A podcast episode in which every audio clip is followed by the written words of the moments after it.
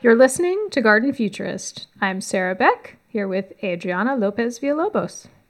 Hi, Adriana. Hi, Sarah. And we're talking about my interview with Dr. Tim Crews, Chief Scientist at the Land Institute. And I have to share their statement of purpose because it is so garden futurist. We work for a future in which humans flourish as members of a thriving ecosphere. I totally love ag. So it doesn't take a whole lot to make an excuse to talk about this. But, you know, when we talk about how much land is being used for different purposes, and you look at the stats on how much is farmland, the numbers are overwhelming. There's a wonderful map that the US Geological Survey has of cropland across all of North America. You can see basically, you know, Mexico to Canada, all the cropland. And it is just a huge area it's something like 25% of the total land area of the Americas. It's interesting to put it into perspective the situation with grains, right? Like how much of that land is used for grain crops versus other type of crops and monoculture versus polyculture and how much diversity is contained into those different kinds of agro systems, right? Totally. The thing that's really neat talking to people from the Land Institute, here's this opportunity to bridge an agriculture conversation with a gardener conversation and an ecology conversation. I'm going to use that term, gardening the earth, thinking differently about how we manage growing plants for food and thinking about that in the same way that we think about, say, restoring a landscape or even gardening with the ecology. You know, you start seeing this relationship there. The connection with a micro scale, like what we know about gardening at a more local level, more like fine scale. And then you can talk to these people and they have that knowledge plus what is required for large scale agriculture. And then you can start seeing those pieces that come together and why are we not doing that? What are the pieces missing to translate into that, right? Like we need to feed a huge population. We don't have a lot of resources.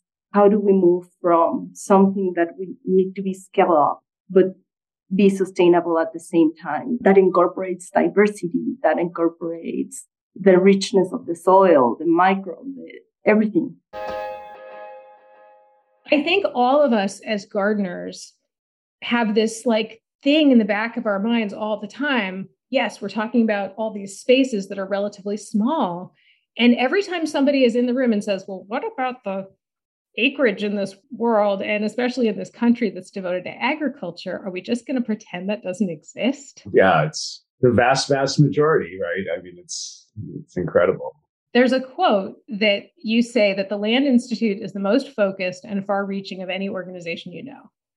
Can you give a little bit of just framing or context to this idea that is behind the work of the Land Institute? On the one hand, it is very broad in that, you know, it's our mission to address how we as humans live on the earth for the last 10,000 years anyway. I mean, the majority of our food has been grown with a particular type of ecosystem that is very unique does not really occur outside of human agricultural landscapes. And that is one, of course, that's reliant overwhelmingly on annual plants. There are perennial crops out there and there's perennial agricultural systems.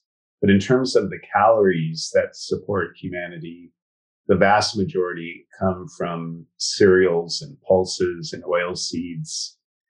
And almost all of those are annual crops crops that you have to plant every year from seed. We're kind of trying to address a huge aspect of who we are as a species on the one hand. But it's funny because when people go, well, then what are you doing? And like, well, we're breeding perennial grain crops. And that just sounds like such a narrow niche to a lot of people. Like, oh, well, that's interesting. What else are you doing? And like, well, actually, you know, kind of a lot. we haven't been in the business of developing new cereals for thousands of years, really, ones that are large players in the landscape in terms of crops that we grow. And there's a reason for that. It's, it's a very, very slow process to develop a new grain. Not to mention that we have never developed a perennial cereal that is high yielding as a cultivar like any of our annual cereals. Cereals being, you know, the grasses, corn, wheat, rice, barley, oats. It's both extremely broad and ambitious of an undertaking, and it's also very oddly narrow in its scope. Let's back up just for a second. Can you really briefly summarize just some of the issues with the annuals? I do want to get right into what is amazing about the perennial crop idea, but why are we even asking that question? It's interesting one to note that the vegetation that makes up virtually every major ecosystem on the planet, every natural ecosystem like forests and grasslands and tundra and desert and savanna, are overwhelmingly, it's just not 100%, but it is the dominant vegetation type of perennialism that defines those vegetations. And they're diverse. You don't typically have one species. There are always examples of kind of strange sagebrush stands or something that is one perennial, or you will have a rare instance where an annual is kind of recurring over many, many years and does not get replaced quickly by perennials. But those are very, very small exceptions on a global basis. So that's an interesting data point just because those are the ecosystems that actually built the soils that we farm today. When we're in the Midwest, it is not corn or milo or soybean that actually built these beautiful mollisol soils. Mollisols being the title or the name of a deep grassland soil with a rich A or organic horizon. That organic matter in that deep surface horizon is made from investments of many, many species of roots over time. And it develops a structure and it allows for infiltration of water into that soil and microbes live there very deep. And it's a whole ecosystem. We call it a soil ecosphere, in fact. So that's just really important to note that soils themselves were not built under annual vegetation. And because we selected on cereals that are annuals. We need to kill every plant virtually every year on the landscape to make it so that our little annual green seedlings can survive. They're not very competitive with perennial background vegetation. So you got to knock everything off and plant your cereal. In the meantime, if there's stretches of time when there's virtually no plants on the landscape, if a hard rain comes, like it inevitably does in spring, you'll have massive erosion at far greater rates than the rate of replacement, than the rate of soil formation. We'll have nutrient loss. The dead zones at the mouths of major rivers, like in the Gulf of Mexico, is nitrogen runoff from the upper Mississippi Basin. It's just those agroecosystems are leaking nutrients because there's no roots in the soil to take them up the whole existence of weeds. I mean, weeds grow, as us horticulturists know, that they grow when there's light or nutrients or water, soil resources or sunlight that is underutilized by the crop or by the plant that you want to be growing in a certain place. And so weeds are oftentimes relatives of our crops that gladly show up and take advantage of underutilized resources. So just picture a field that's denuded of vegetation in the springtime before you plant your crop. That is the biggest possible welcome mat imaginable for weeds. As humans, we've spent an inordinate amount of our last 10,000 years literally hoeing and plowing and killing and pulling that competing vegetation. And so there's so many shortcomings of agriculture, of crop production that can be linked to the fact that they are annual species. You made a great case against the annual crop. And it's so much work. It's so much work. It's so much work. You're spending all your time killing stuff. You know, in the last 150 years, we've gotten in some cropping systems, especially grains, a lot of the work energy to do that is provided by fossil fuels to the tune of 99.96% of the calories to grow food is provided by and it's in synthetic nitrogen fertilizers it's in tractors it's in all these inputs now that we're trying to back out of that carbon dependency we have to think long and hard about how to make the agro ecosystem grow itself more. Now you've got me really excited to talk about perennial plants. Let's do it. So I do want to quote from the National Academy of Science because who doesn't love to hear from them? And this was from a National Research Council 2010 statement. Perennial plants reduce erosion risks, sequester more carbon, and require less fuel, fertilizer, and pesticides to grow than their annual counterparts, which you basically just said. Perennials have greater ability to maintain the health and fertility of a landscape over longer periods of time. To jump right into the Land Institute's statements on this, because you all are doing a ton of research, you have said our science has demonstrated that new perennial grain crops can be developed and that diverse, ecologically intensified cropping systems hold the potential to bring grain crop agriculture to a level of ecological function on par with native grasslands and other natural ecosystems. That statement gives me chills. It literally does.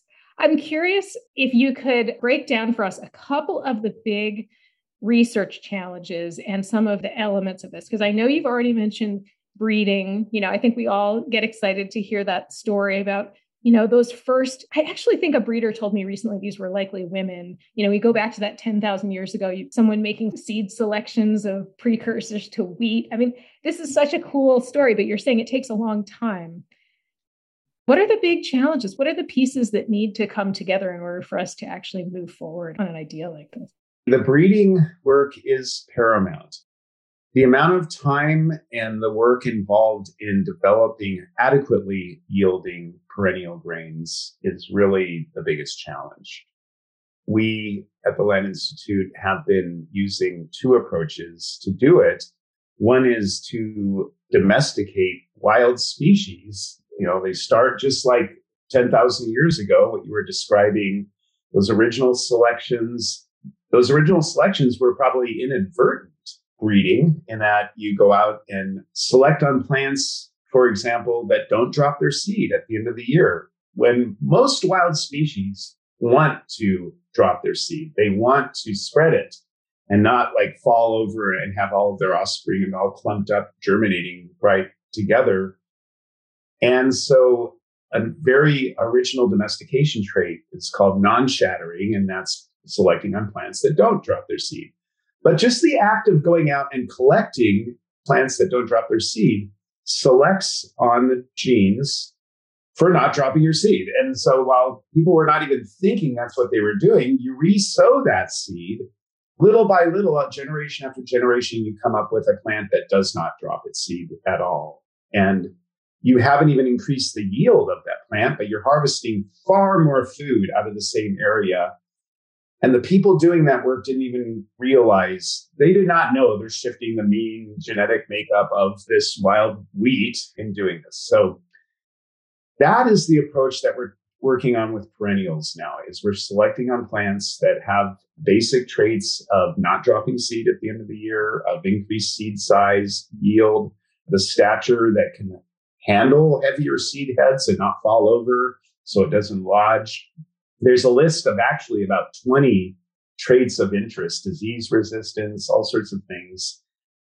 And that process is just very iterative. You're not going to make a grain, a new crop overnight. Even with really cool modern molecular techniques, and I'm not talking about genetic engineering here per se, but more genomic selection, where you use information about the genetic makeup of the plants to select on them. You look into the DNA of the plant to tell you if it has some of the traits you're looking for, even before you grow it out. So we'll like plant 10,000 seedlings, send those leaves from every seedling off to Kansas State University, and they send us partially sequenced data that tells us right off the bat if it has some of what we're after or doesn't.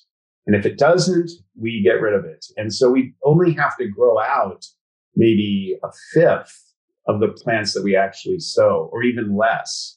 And that saves so much time to then just concentrate on the plants that have promise. So we have techniques that can really accelerate this domestication work, but it's still very, very slow. The other approach, though, is more of kind of a rolling the dice technique, which is wide hybridization in which we will take an already existing elite annual grain like wheat or sorghum Our colleagues did this with rice in the Yunnan province of China. And you cross it with a perennial relative of that annual elite crop. What you're trying to do is just bring a little bit of the perennialism in, enough to make that annual essentially become a perennial while maintaining a lot of the attributes of the original annual, like seed quality and yield and things like this. That is a whole different game because you can develop a perennial relatively quickly if you roll all sixes, right? And it's just a matter of continually trying, but you may never roll all sixes either. And so it may be a much faster approach than domestication, or it might be much slower. Our colleagues in China did roll all sixes, or at least five out of six sixes with rice, and there is now a high yielding perennial rice. Is that using some of these more traditional techniques, or would genetic modification help a process like this? Like the CRISPR or some of this new technology? They did that with just basic crossing, modern crossing. There is interest in using CRISPR in some of this work. We don't do it ourselves. We do have some colleagues in Denmark who are looking at trying to identify the genes responsible for some of the domestication traits we were just talking about with CRISPR. If they do find it using CRISPR by knocking out genes and proof of concept that they know what is controlling this trait, then it becomes a discussion amongst the breeders about whether to use those modified plants or go find that mutation in other populations. Oh, because that would help you identify what the mutation is. Exactly, exactly. We haven't crossed that line yet because they haven't really been successful at this point, but they're working on Kernza or intermediate wheatgrass as well as perennial barley in that lab in Denmark right now. At the Land Institute, we're using conventional breeding techniques, but as I just described, with these enhanced DNA informed genomic selection methods that are really powerful because you can select on like 20 different things at once. You're listening to Garden Futurist. We'll be back in a moment.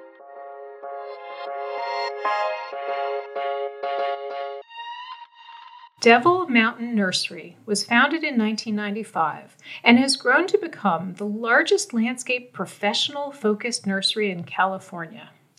Devil Mountain is growing an expanding palette of climate resilient trees and shrubs, and they have made a commitment to producing plant material with better roots using innovative growing practices. Check their website for upcoming professional events as well as educational plant guides for everyone on native plants, low water use plants, and plant community recommendations like planting under oaks. DevilMountainNursery.com.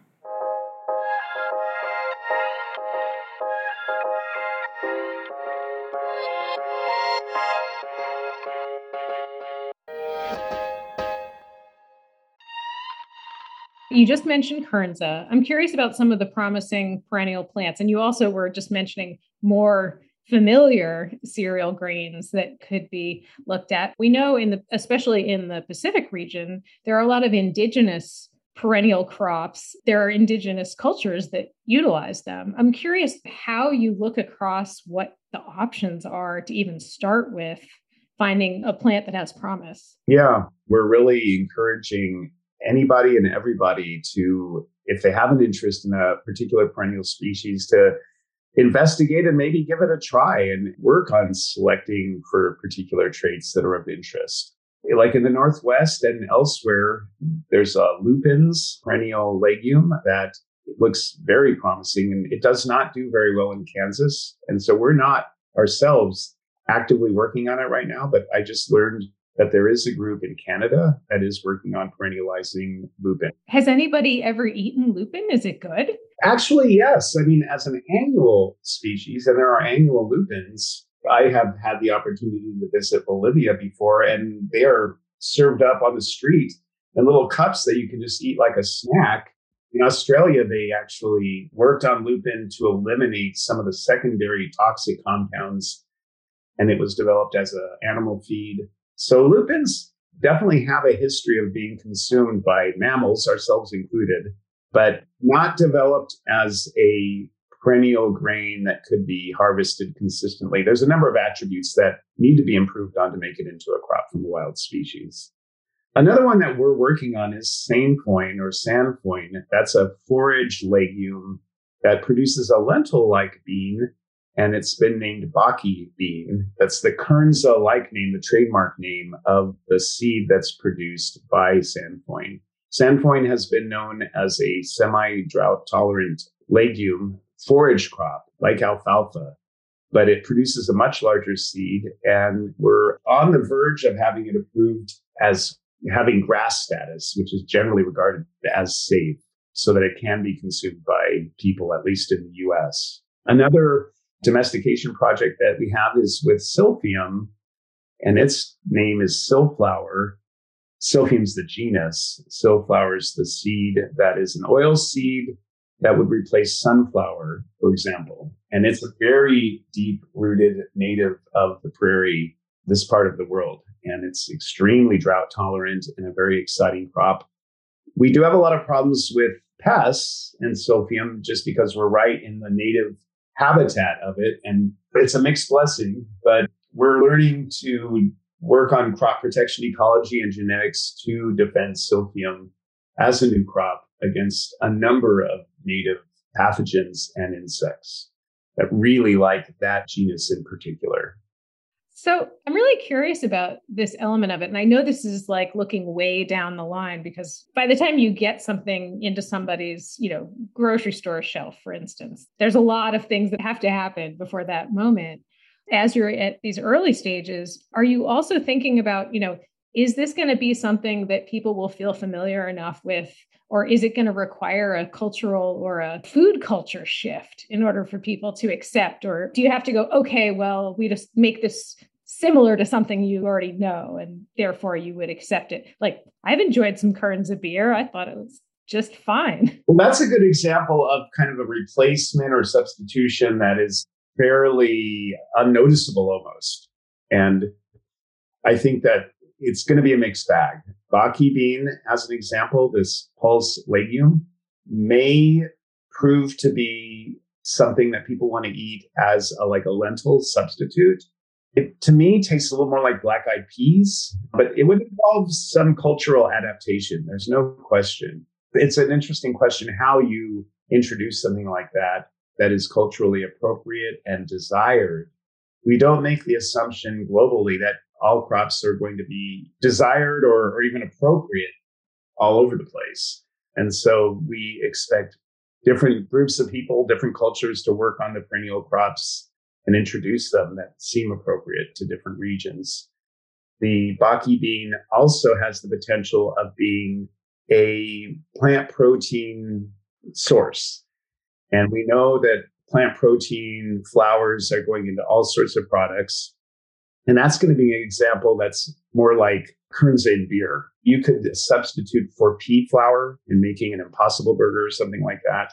But it's a perennial legume, which will have far greater ecological benefits than peas or soy or some of the annual pulse crops that currently provide these high protein plant based sources. So, yeah, we have different ideas for how some of these species might enter the food chain. And it's a great point, though. I mean, we think about it all the time. Kernza has been a remarkable test case to see how the public reacts. It does resemble wheat closely enough that it can be folded in as a kind of a wheat substitute or complement. So for like pizza dough or pasta noodles. I think this is interesting though. I mean, this question of people accepting some of these new grains because there's just so much benefit. I'm curious if we could just jump to this sort of the magical part of this story, because if we can accept this idea of maybe eating something that's a little bit different, the benefits of this are incredible. And when you talk about just what this could mean with perennial grain crops in ecological context of farming, and you talked about successional gradient.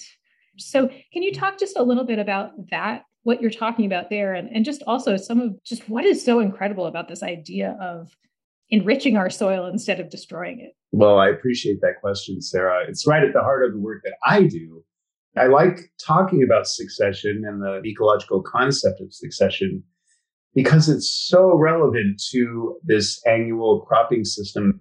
When there's a huge disturbance, like a landslide or a really devastating flood or a really devastating fire, a fire that kills every plant, not just that resprouts some vegetation following a fire and can actually benefit a forest, but one that literally knocks it completely down.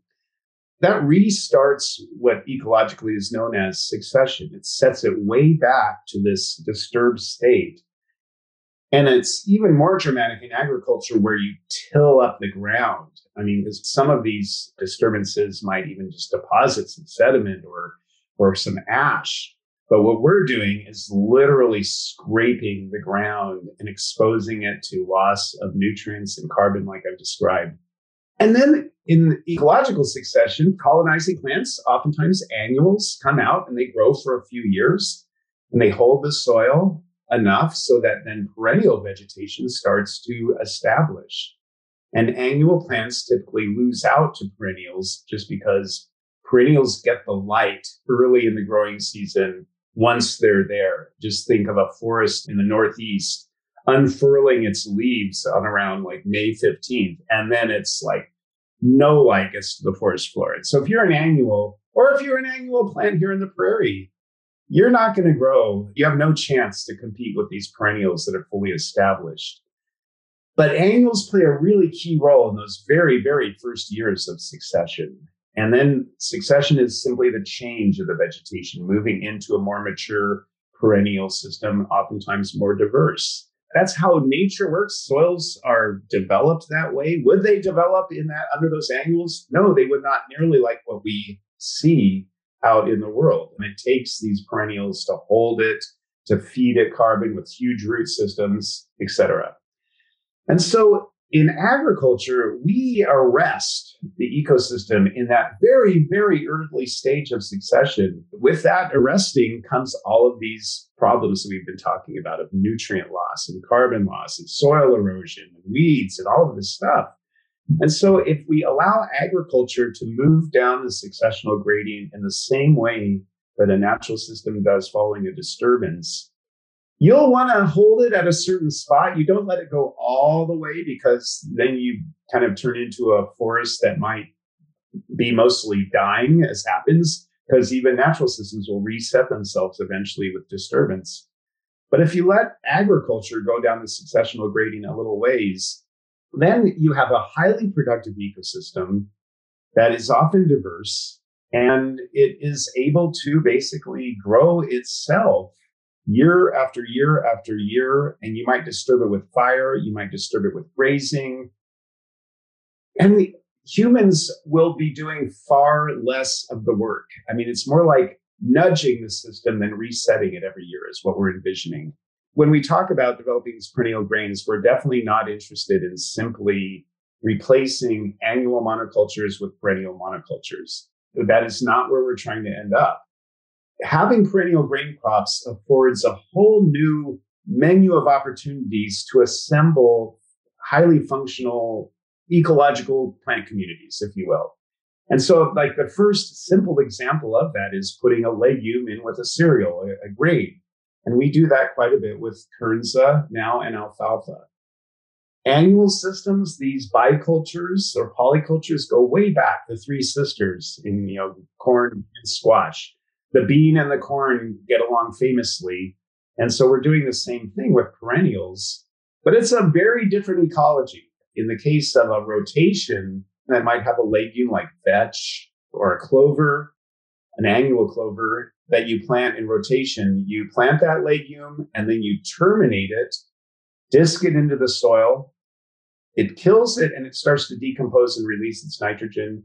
And then you plant your cereal and you're able to take advantage of this flush of decomposing plant matter that releases nitrogen. That was the cover crop. In a perennial biculture, that alfalfa is not giving up its nitrogen very quickly. I mean, it's not like you're killing it and it releases the whole plant's nitrogen. In fact, for a year or two, that plant is developing itself and using almost all of its nitrogen to grow and get larger and deep roots So it becomes a bit more of an ecological predicament as to how you develop a diverse cropping system that can, for example, supply its own nitrogen. And this is something we've been working on quite a bit. We call it ecological intensification.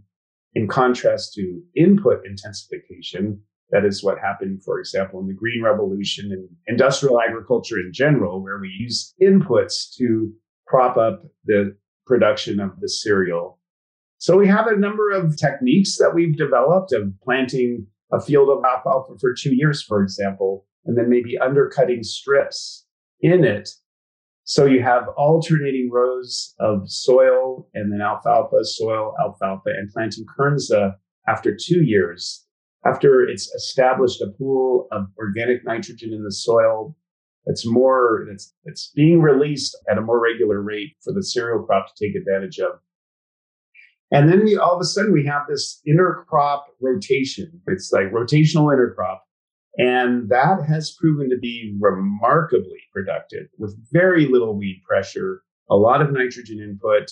And you know, you go out and you harvest the grain and it resets the system and then you harvest the grain the next year. It's a very simple but early version of a polyculture.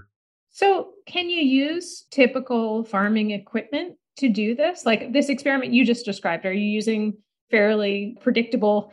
It's a tractor. You mentioned a disc. I mean, we're not plowing things because these are perennials, right? Right, right. So, for the most part, in the system that I just described, we will use an intercrop mower, and that will mow down the alfalfa in between the rows. So, there are some innovations in equipment that are being looked into, but for the most part, the equipment's the same you're keeping that idea that this has to be manageable with reasonable equipment. Absolutely. And I just want to emphasize that, I mean, if you replace an annual monocrop with a perennial monocrop of Kernza, say, that move does have some ecological intensification because annual cereal production loses on the order of half of its nitrogen right now. It, again, it either goes into the water bodies or it can go up as Uh, nitrogen gases, including nitrous oxide, which is a very, very potent greenhouse gas.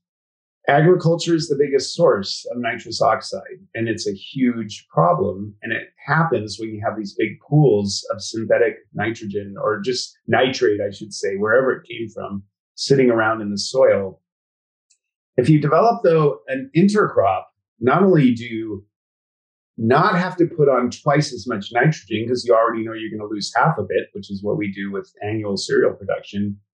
But if you have the legume adding that nitrogen in organic forms gradually, and it's what we say mineralizing or decomposing, it's being released gradually, then the plant demand and the supply by the legume synchronize much better and you just don't even have nearly that nitrous oxide emissions issue if you can design a functional agroecosystem like what I'm talking about here. And so that's just one illustration of what may be possible in being able to use these perennials in ways that we have never had before to design just more functional ecosystems that are not only maybe going to be more resilient in the face of climate change, but mitigate it as well. Wow, this is amazing to think about. And it's very cool to imagine what the landscape would look like and what it would be like if vast swaths of the country we live in were converted to this type of farming. I just want to jump to my perspective and represent our audience of gardeners and even urban people here because I think we talk so much about urban ecology and you know we're really focused on these green spaces in urban environments. And I think for those of us who are really excited about this work and climate resilience and ecology, I think there's a lot of potential advocates, you know, for this work you're doing. We do have a civic science program, and if people are interested in trying to grow a number of our, the species that we're working on, if they're curious, we're curious too, because we cannot go trial them in all of these new environments that we'd like to know about. And we just really don't know the geographic extent, where they will grow, what the diseases are they might get, what kind of yields they obtain, whether they're really perennial in a different setting. As you mentioned, a legacy of indigenous crops Indian rice grass was one that would be in the Intermountain West.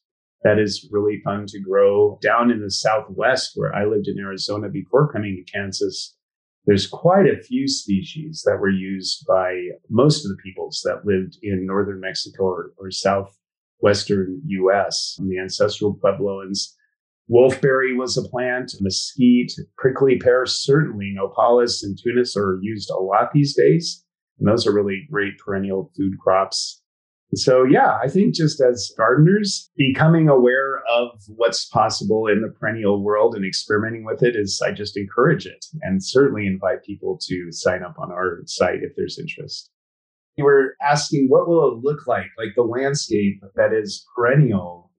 The earth can handle scrapes here and there where we might open up a patch of land and farm it for a few years and let it heal it's really not a big deal. But when we have over 8 billion people on the planet and over 12% of the Earth's surface is opened up every year and it's some of the best soils and they're degrading very fast, then developing a new aesthetic of seeing green or brown, just diverse landscapes, kind of like the prairie that we have here in Kansas, is what we need to do. And in some cases, we may shift more towards tree crops or alley cropping systems that involve, you know, woody perennials quite a bit more.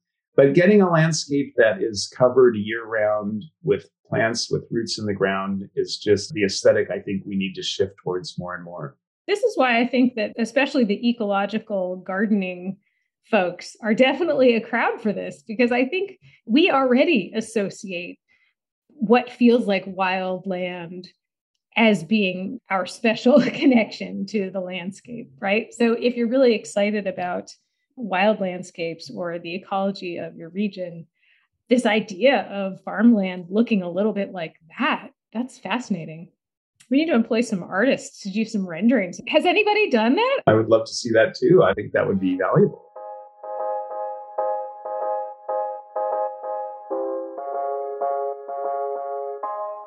It really captured my imagination. Just that idea that there could be an element of a gardener's mentality or an ecological gardener's mentality being blown up to massive scale across our country and that food could be produced in a really sustainable way. Yeah, the other factor that like for me just blows my mind is that if we think about like how many plant species or crops we use is very little compared to the amount of plant diversity and plant food resources. Yeah, no kidding. We start incorporating those other species into the mix. Then perhaps there's also there the solution, or at least like one piece of the puzzle that can be brought in. One of the things that really also struck me was just that openness to talking about exploring cultural traditions as a source for some of these plants. That's really intriguing too, because there are so many perennial plants that could be real crop plants. And who knows? I mean, there may be indigenous knowledge that exists throughout our region that hasn't even been tapped for thinking about this. Yeah. And that can be shared. Like I see every time I go to the farmer's market, there's these new stand, indigenous people from Latin America have been given a stand in the farmers market and they are bringing plants that are like I am familiar with because of my background, right? And like I see verdolagas, which are the purslane that are basically a weed and we consume that here. Pumpkin flowers that are also like used in the Mexican food. And they start being promoted in this farmers market and people ask about them and it's something easy to incorporate in our diet. Some of them are already part of the crops. Some of them are not, but are growing in this region or the habitat. So I think it has to do with education, but also probably, as you said, like tapping onto the indigenous knowledge. The breeding piece is really special. And I think for us to both recognize the value of plant breeders in horticulture and you know how much they do for us and how much they're thinking about in terms of building resilience. And so much of it is appreciating plant diversity.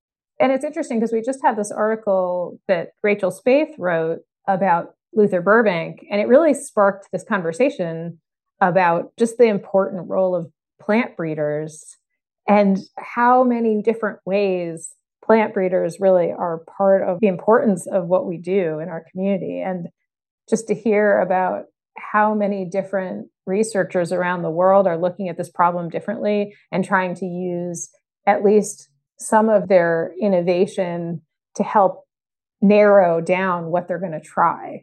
So, because again, you have to grow things to try it all these like ramifications of the same question, all the different ways you can look at it and find answers to like many different components that overall contribute to answer the same question. And it's really interesting how like now with the next generation sequencing and all these new techniques for plant breeding that you're mentioning have now been incorporated into like growing. It's mind blowing to think about growing a perennial grain. It is. It is mind blowing.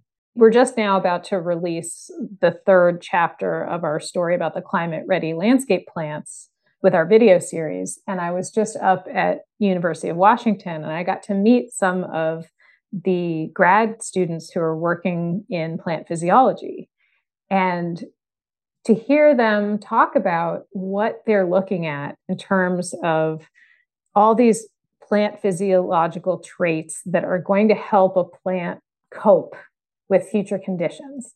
And this totally relates to this breeding idea because there are so many incredible discoveries happening right now in the world of plant breeding.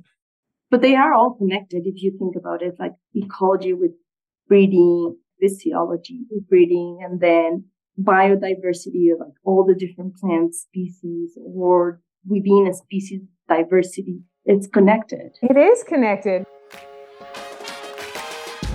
Thanks everyone for listening today. If you liked Garden Futurist, please share it on your favorite social media platform or follow us on Spotify. Find us at pacifichorticulture.org. Every day we garden, we involve ourselves in the lives and evolutionary strategies of plants. There's reason to marvel at how selective decision through plant breeding can be both a gardener's backyard pursuit and at the same time sit at some of the most exciting frontiers of plant science. The intersections of this fascinating field are adeptly tackled by Dr. Rachel Spaeth in a recent article called Be Your Own Burbank How Plant Breeders Facilitate Community Resilience which can be found under the sustainable gardening topic at pacifichorticulture.org. Spaeth's inclusion of several voices in current research is a perfect warm up to the newest chapter in Pacific Horticulture's Landscapes of Change video series. The third chapter is now live on our YouTube channel. If you want to just keep right on listening, you might also like to go back to Garden Futurist episode 20 Frontiers of Soil. It talks about what your food ate. Guests David Montgomery and Anne Biklé talk with garden futurists about how they've used soil science, history, and storytelling to explore the interconnections between farming practices, how soil health affects the health of crops, livestock, and humans. Thank you for listening.